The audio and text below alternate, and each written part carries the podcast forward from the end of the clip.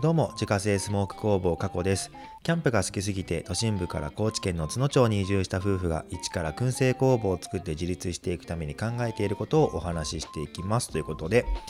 えー、今日のテーマはですね話を聞いてもらえる人聞いてもらえない人というテーマでお話ししていきたいと思います、まあ、今日はですね、えー、僕の実体験をもとにえーと前まではあんまりこう話をまあ、聞いてもらえずというか、まあ、うまくこう伝わらなくてですね苦労したんですけれども最近ではこう前向きに話をねこう聞いてもらえるようになったなっていう、まあ、そういう変化があったよっていうこととあとはそのなんで変化したのかっていうのを、まあ、僕なりにまとめてお話をしていきたいなと思っております。でやっぱりですね何かをこうやろうと思ったら、まあ、一人でできる限界っていうのが、まあ、当然あってですね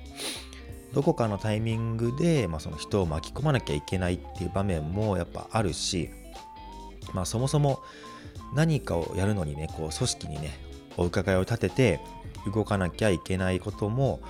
多いというかまあほとんどがまあそうだとは思うんですけれども、まあ、会社なり何なりですねこう組織に属してる以上は、まあ、やっぱ一人でねあの独断で勝手なことはできないのでちゃんとその会社の方にお伺いを立てて、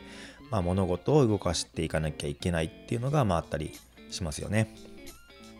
でそれこそ僕はですねこう移住当初は、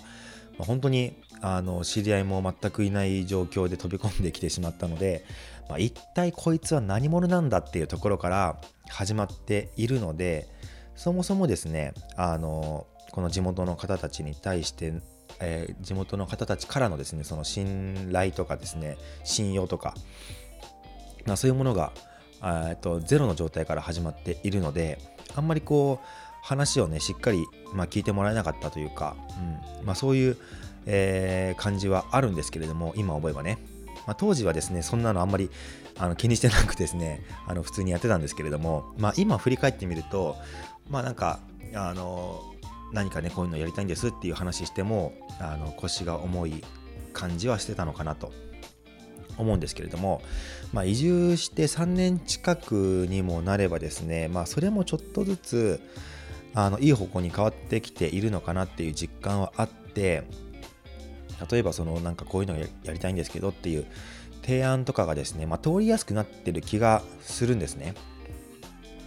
で、まあ、もうちょっと別の言葉で言うとですね、まあ、これ語弊があるかもしれないんですけれども、まあ、人を動かし動かしやすくなってきたっていう言い方の方が、まあ、なんか分かりやすいんじゃないかなと思うんですけれども、まあ、でもこれってすごく大事なことだと思うんですよ。まあ、そうじゃないとやっぱりね仕事がそもそもできなかったりとか前に進まなかったりするのでじゃあですねその一体なんでそんな状況に、まあ、いい方向にねこう変わってきたのかっていうとまあこれここからはもう僕の考えですけれどもこれとってもシンプルでそのやることに対してですね結果を出し続けているからっていうことだと思うんですね。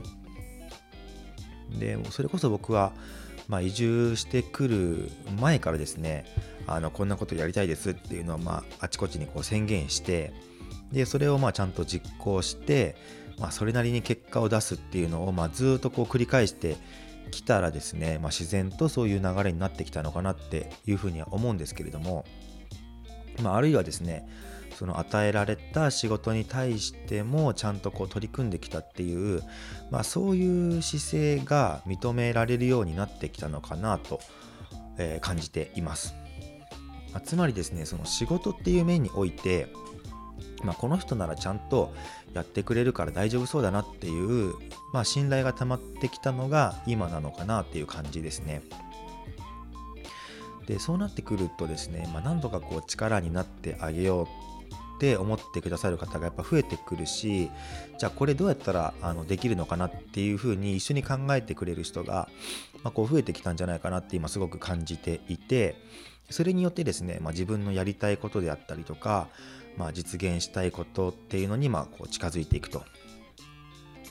だからこう常にあの結果を出し続けるというか、まあ、そのそういうのをちゃんとこう見せ続けるっていうのがすごく大事なんじゃないかなって思っていて、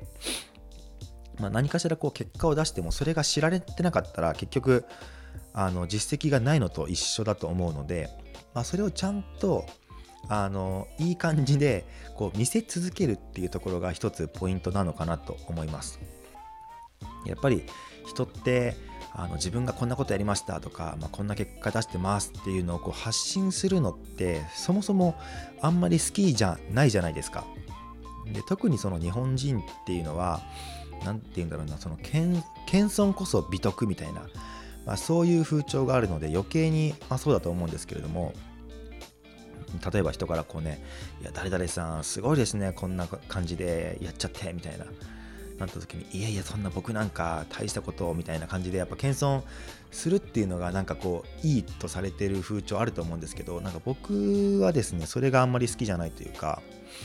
もうそんな風に言われたらですね「あざーす!」ってやっちゃうんですけどだからねそこがちょっとこう、まあ、もしかしたら損してる部分なんじゃないかなって僕は思ってるんですね。であのまあ、自分も前まではね実際そうだったんですよ。やっぱその謙遜謙遜得意マンみたいな感じだったのでもう何かこうねあのすごいですねみたいな感じになったらいやいやいや僕なんかそんなそんなみたいな感じでやってたんですけどなんかでもそれやることに対して一体誰に対してメリットがあるのっていうふうに思ったことがあってですねまあほらあの出る杭は打たれるっていうのが、まあ、あると思うのであんまりこうねそうでしょうみたいな感じでまあ、やりたくないっていうのもあると思うんですけどまああの打たれたらねこう打たれなくなるまで何回でも出たらいいっていうのが最近の僕のスタンスですし、まあ、もしくはその打たれないところに行ったらいいっていうのがまあ僕の考えですね。まあ、それよりかはですね、まあそのまあ、打たれることを気にするよりかはですね正しくまあ自分の成果を見てもらって、まあ、ちゃんと評価してもらえる方がまあいいと思うんですよ。ああのえっとその発信発信した方がいいよとは、まあ、言うんですけれどもなんかそれもやり方間違えると,、うんとその俺すごいだろうみたいなそういうアピールに見えてこう鼻についたりするので、まあ、その、えっと見せ方見せ方っていうのは、まあ、ちょっとこう注意はしなきゃいけないなとは思うんですけれどもそのなんだろう俺すごいだろうみたいな感じではなくってもっと自然に、まあ、今こんなことになってますよとか、まあ、現状をお届けしますくらいの、まあ、さらっとした感じでこう嫌味がないような感じでね。まあそのさらっとしてるんですけれどもでもその成果がちゃんと伝わるような言い方とか、まあ、表現を使う方が、まあ、好ましいかなとは思うので、まあ、そこだけね、まあ、の補足はしておくんですけれどもまそうすることでねこう自分の仕事の幅ってやっぱ広がっていくと思うしもっと面白いことができると思うし毎日がこう充実してね楽しくなってくるんじゃないかなっていうのは、ま、やっぱ思っているんですね。なのであの、まあ、これも僕経験あるんですけれどもまあ、こう仕事をねやってる中で、まあ、別に誰も見てないからちょっと手抜いてもいっかみたいなのって結局どっかで、まあ、バレると思うしまあ、そのバレるっていうのは結局その成果の部分ですね。結果の部分でまあその、えー、まあ、手抜いてるんだろうなっていうのがやっぱりバレると思うんですよ。なので、まあ、そのどんな仕事でもねあのちゃんとあのしっかりやり遂げるっていうのは、まあ、すごい大事な部分だと思うしそれはまあ自分がやりたいって言ったこともそうだしあの依頼された仕事もそうだと思うんですけれども。まあそういうところでねこう、まあ、手を抜かずしっかりこうえー、やり続けるっていうことが、まあ、長い目で見た時にですね、まあ、その自分の評価というか、まあ、その信用っていう部分に、ま、すごい関わってくるんじゃないかなと思います。なので本当にね最近はあのすごくいろんなことがやりやすくなったというか、まあ、そういうふうにちゃんとねしっかりあの仕事というか、えーまあ、人と向き合ってきた結果が、まあ、今こういういい方向に向かってきているなっていう実感はあるので、まあ、これからもね、まあ、こういう形でしっかり仕事を取り組んでですね、まあ、それをちゃんとこう見てもらえるような、えー、ま自然な発信っていうのはま続けていきたいなということでですね